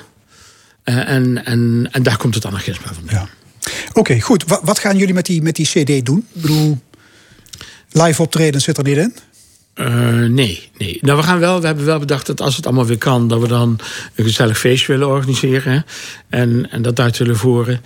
En verder maken we er geen geheim van. We zeggen dat hij er is, maar er zijn er nog heel veel op voorraad. Okay. Het ging eerder om het proces, denk ik. Dat er een CD uiteindelijk uitkomt, een tastbaar medium, een beluisterbaar medium, is bijzaak. Het proces was leuk, dat is afgesloten. Ja. Dus misschien komt er ooit nog een volgende. Ja. Wie zal het zeggen? Genieten van het proces. Hartelijk dank. Mathieu Weggeman en Robert Wairoog. Graag gedaan, dankjewel. Straks hier in de stemming het opiniepanel dat de week doorneemt en de column van Nina Bokke. Maar eerst misschien wel de bekendste Belg aller tijden, Jacques Brel met Le Moribond. Adieu les mille, je t'aimais bien. Adieu les mille, je t'aimais bien. Tu sais, on a chanté les mêmes vins. On a chanté les mêmes filles. On a chanté les mêmes chagrins. Adieu les mille, je vais mourir. C'est dur de mourir au printemps, tu sais. Mais je pars aux fleurs, la paix dans l'âme. Car vu que t'es bon comme du pain blanc, je sais que tu prendras soin de ma femme. Et je veux qu'on rie, je veux qu'on danse, je veux qu'on s'amuse comme des fous. Je veux qu'on rie, je veux qu'on danse, quand c'est qu'on me mettra dans le trou. Adieu curé, je t'aimais bien. Adieu curé, je t'aimais bien. Tu sais, on n'était pas du même bord. On n'était pas du même chemin. Mais on cherchait le même port. Adieu curé, je vais mourir. C'est dur de mourir au printemps, tu sais. Mais je pars aux fleurs, à la paix dans l'âme. Car vu que t'étais son confident, je sais que tu prendras soin de ma femme. Et je veux qu'on rie, je veux qu'on danse, je veux qu'on s'amuse comme des fous. Je veux qu'on rie, je veux qu'on danse, quand c'est qu'on mettra dans le trou. Adieu l'Antoine, je t'aimais pas bien. Adieu l'Antoine, je t'aimais pas bien. Tu sais, j'en crève de crever aujourd'hui. Alors que toi, tu es bien vivant. Et même plus solide que l'ennui. Adieu l'Antoine, je vais mourir. C'est dur de mourir au printemps, tu sais. Mais je pars aux fleurs, la paix dans l'âme. Car vu que t'étais son amant, je sais que tu prendras soin de ma femme. Je veux qu'on rie, je veux qu'on danse, je veux qu'on s'amuse comme des fous. Je veux qu'on rie, je veux qu'on danse, quand c'est qu'on mettra dans le trou. Adieu ma femme, je t'aimais bien. Adieu ma femme, je t'aimais bien, tu sais. Mais je prends le train pour le bon Dieu. Je prends le train qu'avant le tien. Mais on prend tous le train qu'on peut. Adieu ma femme, je vais mourir. C'est dur de mourir au printemps, tu sais. Mais je pars aux fleurs, les yeux fermés, ma femme. Car vu que je les ai fermés souvent, je sais que tu prendras soin de mon âme. Et je veux qu'on rie, je veux qu'on danse, je veux qu'on s'amuse comme des fous. Je veux qu'on rie, je veux qu'on danse, quand c'est qu'on le mettra dans le trou. Le Moribond van Jacques Brel. U luistert naar De Stemming van L1 Radio. Iedere zondag van 11 tot 1. Zometeen het discussiepanel. Maar eerst... De column. Vandaag met Nina Bokken. Je zou maar braaf met je mondkapje de deur uitlopen om boodschappen te doen in Meersen en een stuk vliegtuigmotor op je hoofd krijgen. De weg naar de hel is geplaveid met goede intenties en korte landingsbanen, laten we maar zeggen. De Boeing 747 die gisteren opsteeg van Maastricht-Aachen Airport... vloog met een brandende motor al puinregenend richting Luik... om daar een voorzorgslanding te maken. Boeing stopt overigens met de productie van de verouderde toestellen... die allesbehalve milieuvriendelijk zijn. Maar gastvrij als Limburgers zijn... mogen sommige toestellen die op andere plekken in Nederland niet mogen landen... dat hier wel doen. Van de burger wordt verwacht dat hij zich keurig schikt naar allerlei voorzorgsmaatregelen om andermans veiligheid te waarborgen. Voor grote bedrijven ligt dat anders en voor de staat blijkbaar ook. De Rutte 3 vliegt ook gewoon door met een brandende motor die brokstukken verliest en die terechtkomen op burgers. Denk aan de Belastingdienst, het UWV en het gestripte zorgstelsel. Meteen het hele apparaat opdoeken en repareren, ho maar. Daar gaan maanden, nee jaren overheen. Maar we blijven in de lucht, koste wat kost. Zolang die kosten maar niet voor de staat zijn. Op zorgafdelingen waar covid-patiënten worden verpleegd is nog steeds het advies om een chirurgisch masker te dragen. Dat is een masker dat de patiënt beschermt, maar medewerkers niet. Terwijl er helemaal geen schaarste meer is aan deze mondmaskers. Ze zijn alleen wat duurder. En er liggen er 750 miljoen in opslag te wachten totdat ze echt nodig zijn, volgens beleidmakers. Er zijn ook nog 200 miljoen in bestelling. Maar er zou vanuit de zorg geen grote roep zijn om de maskers. Ja, dank je de koekoek als het RIVM ze niet adviseert. Roepen wordt trouwens ook wel lastig als je amper kunt ademhalen en je in quarantaine zit door een uitbraak op je werk. Net zoals de Boeing 747 vliegt de Rutte 3 vrolijk verder. Minister Bijleveld ging in lockdown naar de kerk. Grapperhaus trouwde zonder 1,5 meter. En Hoekstra liet trots zien hoe hij zich bijna kon meten aan Sven Kramer. Je kan je bijna niet voorstellen dat je als politicus zo stom kan zijn. Het zegt iets over een belevingswereld, namelijk dat zij geen burgers zijn en boven alle wetten staan. Dat geldt niet alleen voor mensen in het kabinet, maar ook voor andere Kamerleden. Dion Graus prostitueerde zijn eigen vrouw. Baudet slingert racistische berichten rond. Van Haga reed onder invloed. En heel de VVD ontvangt elk jaar grote financiële giften die niet worden opgegeven. Gevolgen? Die waren er niet. Althans, niet voor henzelf. Maar oh wee als je als burger je boete te laat betaalt. Ik heb weinig op met een narcistische demagoog als Willem Engel. Maar blijkbaar heeft de staat dit soort tegenstand nodig om haar ware aard te tonen. Daar waar Nederland in de hele covid-crisis overal achteraan sukkelt, bleek nu dat de bureaucratische rechtsstaat toch ergens vaart achter kan zetten, als ze dat zelf maar wil. Een complot is een geheime samenzwering van mensen met een kwaadaardig doel. Kwaadaardig is echter een subjectief begrip.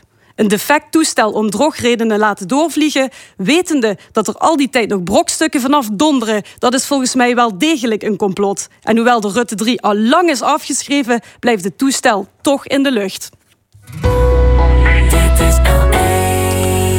De column was dat van Nina Bokken. We zijn toe aan het discussiepanel. Vandaag over de avondklok, de bouw van megadistributiecentra en caduke vrachtvliegtuigen. Ik heet van harte welkom de oud-Kamerleden Monique Quint van de PvdA... Karen Leunissen van het CDA en Jan de Wit van de SP. Welkom alle drie. Even was de avondklok afgeschaft, maar voordat het donker werd maakte de rechter deze week alweer een einde aan de euforie bij de tegenstanders van deze gehate coronamaatregel. Hoe hebben jullie gekeken naar de politiek-juridische thriller van afgelopen dinsdag? Monique? Ik moet je zeggen dat het bijna op een slapstick begon te lijken. En je in je eigen oren moet knijpen om te denken, dit gebeurt echt. Je weet, omdat je nou eenmaal ervan uitgaat dat er voldoende juridische kennis aanwezig is in Den Haag om dit soort dingen te voorkomen, dat er wel degelijke adviezen moeten hebben gelegen om het niet te doen zoals ze het uiteindelijk dachten te kunnen doen. Dus het is eigenlijk voor een overheid onder deze omstandigheden onbegrijpelijk dat je dit risico loopt. En je weet intussen, want we hebben al voorbeelden gehad dat mensen naar de rechter gaan en dat de rechter zijn werk doet en kijkt wat is hier aan de hand. En ook al gaat het dan om de uitvoerende macht, dan zegt de rechterlijke macht dit kan niet of gij zult. Dus het is een beetje gênant, zou ik het maar willen noemen. En wat ik in ieder geval wel prettig vind voor het vertrouwen in de overheid dat sowieso achteruit kachelt, dat is dat de rechterlijke macht zich nu niet laat dwingen om in het tempo te werken wat het kabinet bedacht had. Ja. Vrijdag is de uitspraak. Ja, ze nemen er gewoon de tijd voor. Ja. Kijk, als ik vanuit de openbare orde kijk, dan vind ik dat natuurlijk niet goed. Maar als ik kijk naar de trias politica en hoe het evenwicht der machten in Nederland regelmatig onderwerp van discussie is, dan denk ik, ik geef die rechters groot gelijk. Wij moeten dit zorgvuldig doen. We gaan niet broddelwerk afleveren. Dat hebben jullie al gedaan. Wij doen het nu degelijk. Dus heb maar even geduld. Hoe kijken de anderen? Jan de Wit? Dat is natuurlijk het punt wat je ook aan het kabinet, maar ook aan de Kamer en de meerderheid van de Kamer kunt. Ja, want heeft die Kamer ook niet boter op haar hoofd? Want die zijn wel heel kritisch, maar ze hebben het wel laten passeren. Laat ik zo zeggen, ik heb het zelf, om maar even over mijn eigen verleden te spreken. Ik heb dat in het verleden vaker meegemaakt toen ik nog in de Tweede Kamer zat. Dat bij hele ingrijpende, bijvoorbeeld de herzieningen van het sociale stelsel. Hè, dat is onder Kok is dat op gang gebracht. En bij een aantal van die wetten heeft de adviseur van de regering, de Raad van State, heel duidelijk gezegd, je moet dit niet doen. Of ik zou dit anders doen. Of je moet er nog eens een keer goed naar kijken. De Raad van State heeft zo'n hele trits van soorten adviezen die ze geven. En onder invloed van de druk van we moeten dit tot stand brengen en dit moet nu gebeuren en die wet moet er nu doorheen, heeft het kabinet meermalen, heb ik zelf nogmaals meegemaakt, het kabinet zegt het is maar de Raad van State. Dit was gebaseerd op een noodwet. Ja. Hè, die je eigenlijk alleen maar toepast op het moment dat er echt een dijk doorbreekt. Ja. Of een vliegtuig naar beneden valt. Ja. Hoe kan het, terwijl we al jaren weten dat het COVID-probleem er is, dat er dan toch op basis van die wet die avondklok wordt afgekondigd? Ja, ik snap dat zelf ook niet. Ik snap het zelf ook niet. En met name ook het aspect van en ben ik dus ook benieuwd wat het Hof nu gaat zeggen. Omdat kijk, er wordt gezegd, er is niet voldoende duidelijk gemaakt dat er sprake is van een soort noodsituatie, van een soort rampachtige toestand. Maar als je, dat hebben ze nu proberen recht te zetten bij het Hof.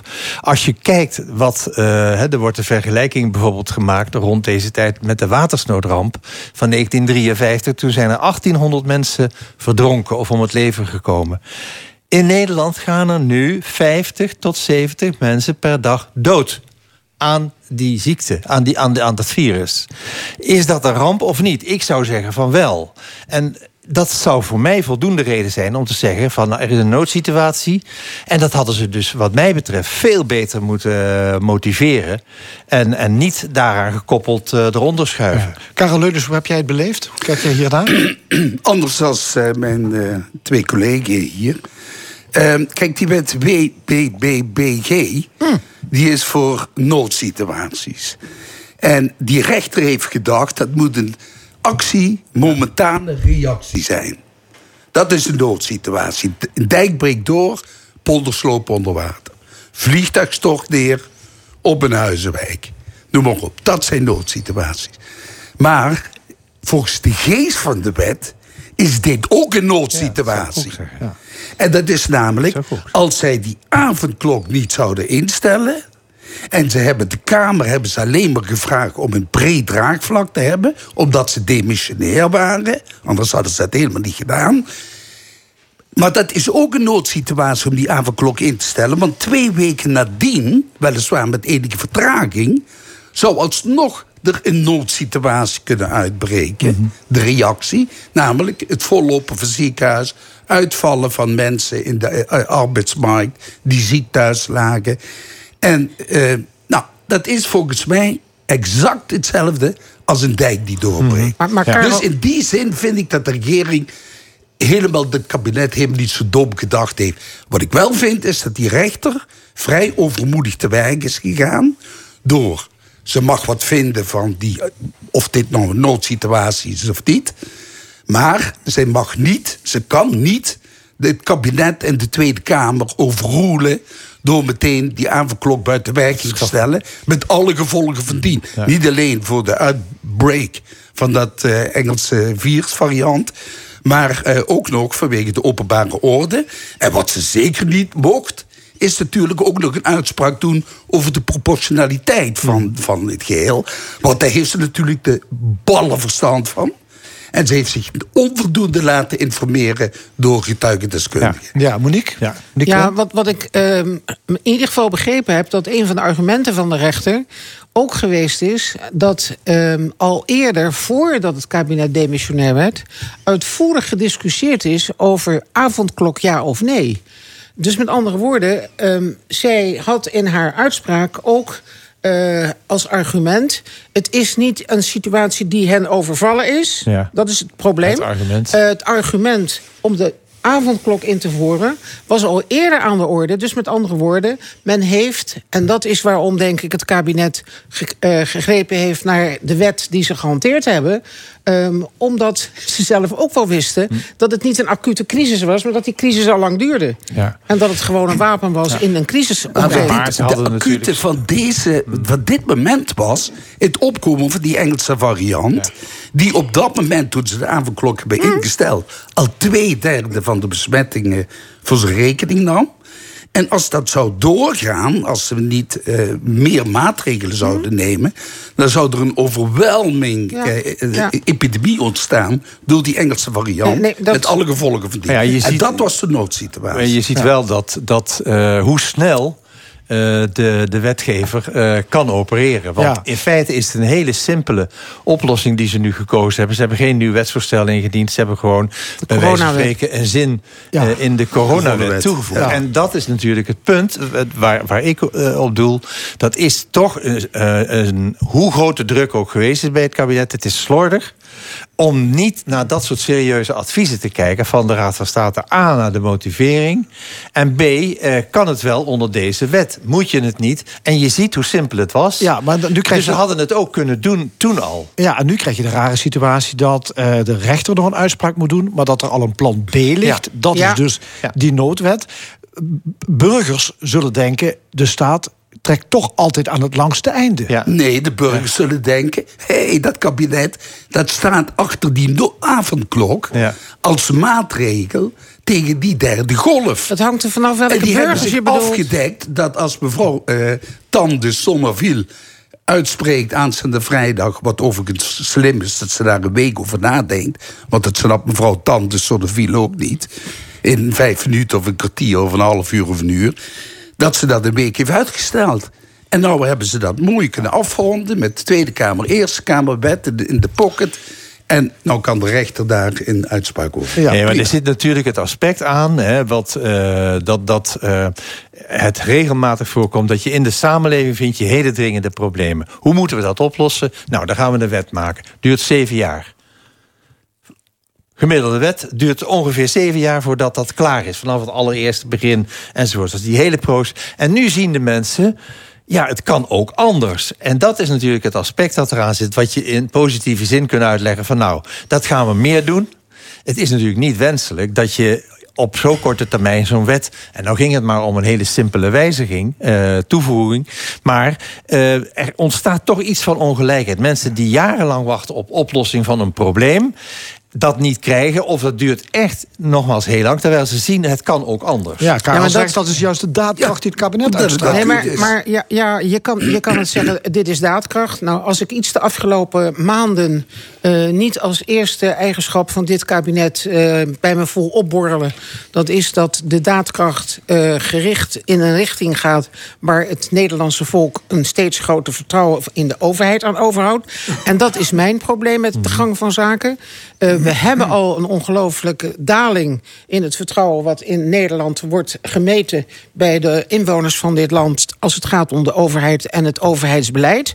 En iedere keer zie je, en dat is als het bijvoorbeeld gaat over 8,5 miljard... wat plotseling uit de pocket wordt getoverd om het onderwijs te helpen, terwijl ik nog kerstvers in mijn geheugen heb zitten dat elke miljoen te veel was, want dat konden ze niet betalen.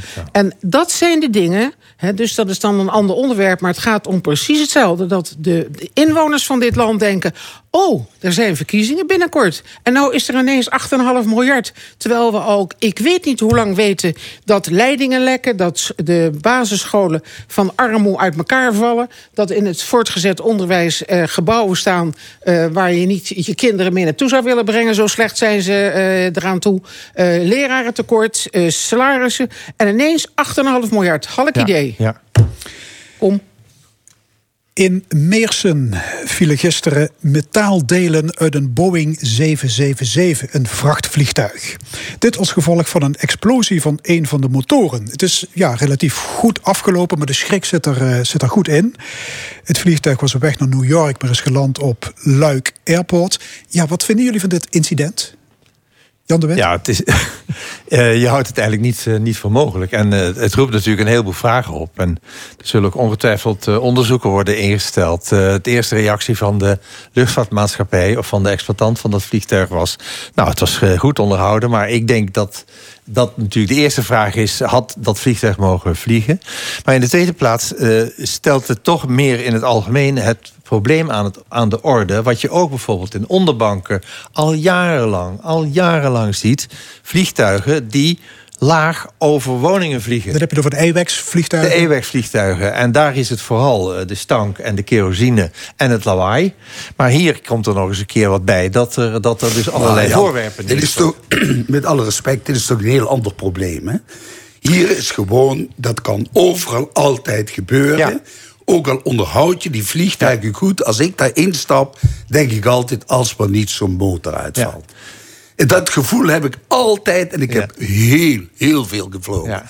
En het is all in the game. Ja. Het is gewoon een risico wat je loopt. Ja. Dat is dus die motor, er kan iets ingevlogen zijn. Mag ik daar even op reageren? Want het is all in the game. Ja, dat is waar. Als je langs de snelweg woont, is het all in the game dat er vroeg of laat iets gebeurt waar je niet op berekend bent. Maar ze bouwen godzijdank nog net geen huizen op de snelweg. Mm-hmm. Waar je het hier over hebt, en dat is waar Jan het over heeft, is dat we al sinds jaar en dag, zelfs Pieter van Geel heeft dat in zijn rapport onmiskenbaar zwart op wit gezet.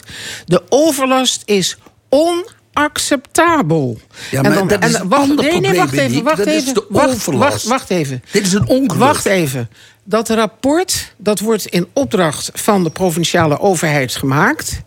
En wat gebeurt er dan? U krijgt de opdracht, meneer Geel, om het een en ander uit te zoeken. Maar één ding mag u niet uitzoeken. En dat is, wat is het voordeel van sluiten van dit vliegveld? Ja. Ja. Ik heb me verbaasd over het feit dat Van Geel de opdracht heeft aangenomen. Ja. Want ik zou hebben gezegd, zeg meneer Boven, zoek het lekker zelf uit. Ja.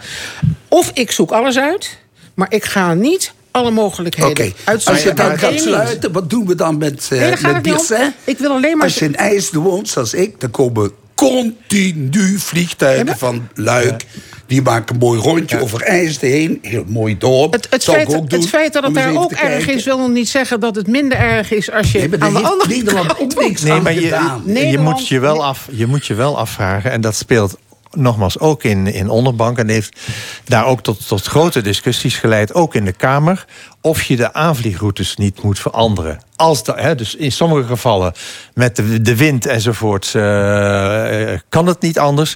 Maar je moet je afvragen of het verantwoord is. Want waar je het over hebt, Karel, is volgens mij je noemt het een ramp of je noemt het een ongeluk, maar het is gewoon een risico dat statistisch gewoon om de zoveel tijd gaat gebeuren. Ja. Zeker wanneer er mogelijk slecht onderhoud gepleegd wordt. Dus het gaat om de vraag, is het verantwoord bij om bij, zeg maar, woningen die zo dicht bij een vliegveld liggen, om daar overheen te vliegen? Want stel en dat die metaaldelen niet op Gemmelot waren gevallen, op een of andere chemische installatie. Nee, precies. Nee, en waarom het zo vreemd is, kijk, we leven in een tijd dat we niet alleen virussen bij de vleet over ons heen krijgen. Want iedere keer als ik al die deskundigen lees, dan denk ik, nou, voorlopig zijn we daar nog niet mee klaar. Als we de ene mutant onder de knie hebben, dan is de volgende alvast in de wachtkamer bezig om ons te belagen. Dan denk ik, maar we hebben dus ook een klimaatakkoord gesloten ergens. Dus dat hebben we geratificeerd. Ergens in Parijs was dat volgens mij. En elke keer opnieuw valt mij op dat als de nood op de korte termijn aan de man is, dan vergeten we dat we eigenlijk, of het nou gaat om 7 miljard aan de KLM te geven, of we blijven gezellig in de uiterwaarden van de rivieren bouwen, een onderwerp wat ook weer aandacht vraagt, of we bouwen huizen onder de aanvliegroute van vliegvelden. Het lijkt wel alsof het niet tot onze hersens doordringt dat we een aantal dingen anders zullen moeten gaan aanpakken, anders zullen moeten gaan organiseren, wanneer we van een heleboel problemen verlost willen worden. En ik denk dat als je de traagheid ziet waarmee de ontwikkeling plaatsvindt van allerhande soorten van delfstoffen, waardoor dat vliegen minder belastend wordt voor het klimaat. Wanneer je ziet dat de overheden miljarden uit hun zak toveren voor een bedrijfstak waarvan allerlei specialisten die in dat klimaatakkoord allerlei dingen hebben uitgelegd, hebben gezegd, er kan niet op die manier doorgegaan worden met het vliegen. En zeker niet boven intensief bebouwde delen van landen. Ja, dat kan gewoon binnenkort wordt dat rapport van Pieter van Geel behandeld in Provinciale Staten. Zal dit ongeval van invloed zijn op de discussie over Maastricht-Aken Airport? Ongetwijfeld wel. Leunissen denkt van niet. Nee, natuurlijk, omdat dat gewoon een risico is. Dat kan overal, kan ook een nieuw Venep gebeuren. Ja. Weet je nog dat ik was de laatste op een begrafenis en dan vlogen de vliegtuigen nog veel lager. Bijna over, het scheerde over onze hoofd heen. Ja, en daar liggen ook huizen. Ja, ja. Maar en ongevallen, in Hongkong, als je daar landde op het oude vliegveld in Hongkong... dan vloeg je tussen twee flats in. Ja, maar Karel, wat is dit voor een redenering? Nee. Het is daar minstens nog erger. Zo. Het heeft gewoon tijd nodig voordat die... En die luchtvaart, staat ook al in het rapport... wat de regering heeft... uitgegeven ten aanzien van die KLM. Ja? Het moet verduurzamen. Jullie moeten terug een aantal vliegbewegingen. Dat zeggen ze al jaren. Dat zijn allemaal eisen die aan toegevoegd zijn aan die steunverlening. En maar zo'n rapport biedt toch de mogelijkheid nu van Geel... Tuurlijk, om te kijken, wat is dat hier? Een vliegveld dat zo dicht op de steden, op de woning van mensen staan... is dat nog wel te doen? En zo ja, als je dat dan al vindt... dan wordt het tijd om dan toch te zeggen... wie is nou het belangrijkste hier? En dan vrees ik dat een aantal mensen zeggen... de economie is het belangrijkste. Maar voor de mensen die daar wonen... die willen gewoon van die overlast en van die risico's af. Nee, maar kijk, en dat zul je moeten aanpakken. Maar dan zou je iets meer moeten doen... dan het alleen opschrijven in een rapport. En daarom ben ik wat cynisch. Want ik las dat er een commissie op verzoek van... het college van gedeputeerden... onder leiding van mevrouw Leschet... een onderzoek heeft gedaan naar... hoe ga je als de coronacrisis voorbij is... hoe ga je dan meer garanties afgeven voor welvaart in Limburg? Daar zijn allerhande soorten van specialisten bij gehaald. Die hebben in die commissie gezeten. En als ik het goed begrijp, want ik heb dat verslag zitten lezen... dan is het één grote teleurstelling voor alle energie... die al die specialisten weer op tafel hebben gelegd... om met een verhaal te komen. Want op de korte termijn past het niet in de plannen. Ja. En gaan we dus vrolijk verder met intensieve landbouw. We gaan door met de luchtvaart. We gaan door met asfalt leggen. Ja. Kortom, ik denk bij mezelf, dat helpt ook allemaal. Ja. Waar we ook mee doorgaan, dat is met het bouwen van enorme distributiehallen in Limburg. Na Noord-Limburg moet ook Zuid- en Midden-Limburg eraan geloven. Er staan plannen op stapel voor omgerekend 25 voetbalvelden. Kan Limburg dat aan? Nou, dat vind ik nou een vreselijke zaak. Die verschrikkelijke blokdozen overal langs die wegen. Hele industrieterreinen. Volgebouwd met blokkendozen. En ik zal je zeggen, die distributiecentra... dat is heel laagwaardige arbeid. Hè? En zoveel mensen werken er helemaal niet. Dus het is gewoon... heel ernstig dat die goede grond hier... die voor heel andere dingen... bijvoorbeeld voor plannen die Rian Letcher... maar kan het CDA dan niet maar aan kant stellen, Karel? Dat zou ik wel doen. Ik ben daar heel grote voorstander van. Maar wie geeft daar vergunningen voor af, zou ik wel eens willen weten. Het probleem is dat dat vaak op gemeentelijk niveau wordt opgepakt. Ja. Die wethouders die gaan dan lobbyen bij provinciale staten. Ja. En die provincies zeggen... ach, dus het interesseert ze geen flauw. En die Achterhoek daar, dat kan best ook zo'n blokken door. Ik zag wethouder de Beer van Heerlen, die zag ik vrijdag toch heel blij kijken... dat er weer een nieuwe distributiehal gebouwd werd. Maar wat gebeurt er als je kijkt naar dat nieuws rond Roermond? Die 70.000 vierkante meter. Die man die dat aan een Amerikaans bedrijf... Dat zijn gewoon projectontwikkelaars. Er is niet eens iemand die gevraagd heeft om dat terrein vol te bouwen... met zo'n grote doos. Echt niet. Dus wat doen die mannen? En dat is in Noord-Limburg en in Venray... is dat met name ook al jaren Venlo-Venray. Daar zit een grote projectontwikkelaar. Die bouwt gewoon die dingen en je ziet dat ze de vraag creëren ze daarmee. Ze komen wel vol, dat weten die mensen. Ja. Dus ze pleuren die ontzettend lelijke dingen... die echt een verrommeling van het landschap maar dat betekent dus dat in onze democratisch gekozen gemeenteraden... want ook op lokaal niveau zitten daar vertegenwoordigers... van de inwoners van die gemeente... dat daar discussies over dit thema... uitsluitend worden beheerst door... verdienen we daar geld aan? met welke partij hebben we te maken. Ja. En dat als er, want we hebben nu een nationaal omgevingsvisie. En dat heb ik ook maar eens bestudeerd. En wat constateer ik dan? Dat men nu al boos is over de bemoeizucht van de ene laag ten opzichte van de andere laag. Dus dat plan is er gekomen omdat het Rijk de verrommeling wil aanpakken. Ja. Omdat het Rijk wil zeggen, wij moeten ophouden met overal het wiel uitvinden. We moeten een visie hebben. En volgens die visie moeten dus zowel op provinciaal, regionaal als gemeentelijk niveau keuzes worden gemaakt. Ja. En nu al liggen gemeenten werkelijk in de oorlogstand. Zo van, waar bemoeien ze zich mee? Ja. Dus er is op de een of andere manier nog steeds niet het benul dat we, als we naar het Heuvelland kijken, nou, daar heb ik dus met mijn neus bovenop gezeten. Ik heb al die blokkendozen zien ontstaan. En het zijn niet alleen blokkendozen waar men overslag plaatst. Het zijn ook hallen waar, als je dan heb je binnenkomt, over die grote aardappelloodsen bijvoorbeeld. Ja, bijvoorbeeld, ja. Dus ten dienste van de landbouw. Maar hoe kan het dat die distributiehallen, ik bedoel, jullie zeggen, er is weinig werkgelegenheid mee bemoeien. Bij een heleboel wel, ja, dus werkt bijna geen mens. Ja. Waarom komen ze er dan? Want we vinden ze lelijk voor het landschap. Het neemt ook industriegrond in beslag. De winst gaat naar het buitenland. Waarom komen die dingen er dan? Nou ja, nogmaals, ik heb me echt verbaasd ook over dat bedrijf dat nu genoemd wordt rond Roermond. Dat gewoon gezegd wordt, nou, wij zetten dit hier neer. En wij weten zeker dat het volstroomt. Ja. En dat is de omgekeerde wereld, zou ik zeggen. Waarom wil een gemeente dit? Ja, ik snap het ook niet. Het zal natuurlijk wel dat ze de grond... maar niet in verhouding tot de ellende die je aanricht. Dus het moet om belastingen gaan op de een of andere manier waar die gemeente aan verdient. Mm-hmm. En het heeft ook nog collateral damage. Want er komen al die vrachtauto's uit Bulgarije, Polen, die komen daar producten.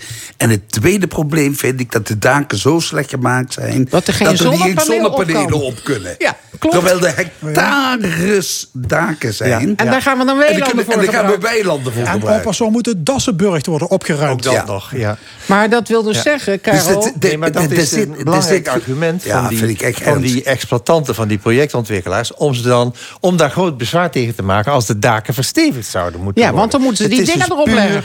Ja, het is dus puur om het geld. Maar zodra als je dus in dit land praat over hoe gaan we dit nou allemaal een keertje ten goede keren, dus hoe krijgen we een einde aan al die verrommelingen en die ongewenste dingen, dan hebben we in dit kleine land één bestuurslaag volgens mij die dat kan aanpakken en dat heet Rijk.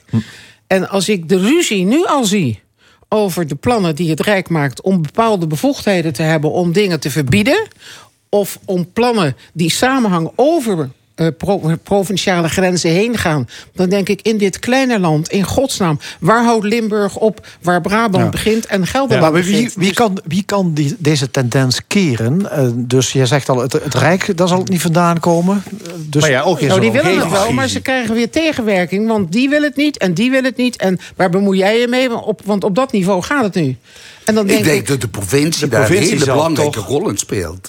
Maar als je nou de provincie ziet, die zelfs met de waterschappen over een onderwerp, dan gaat het over het water.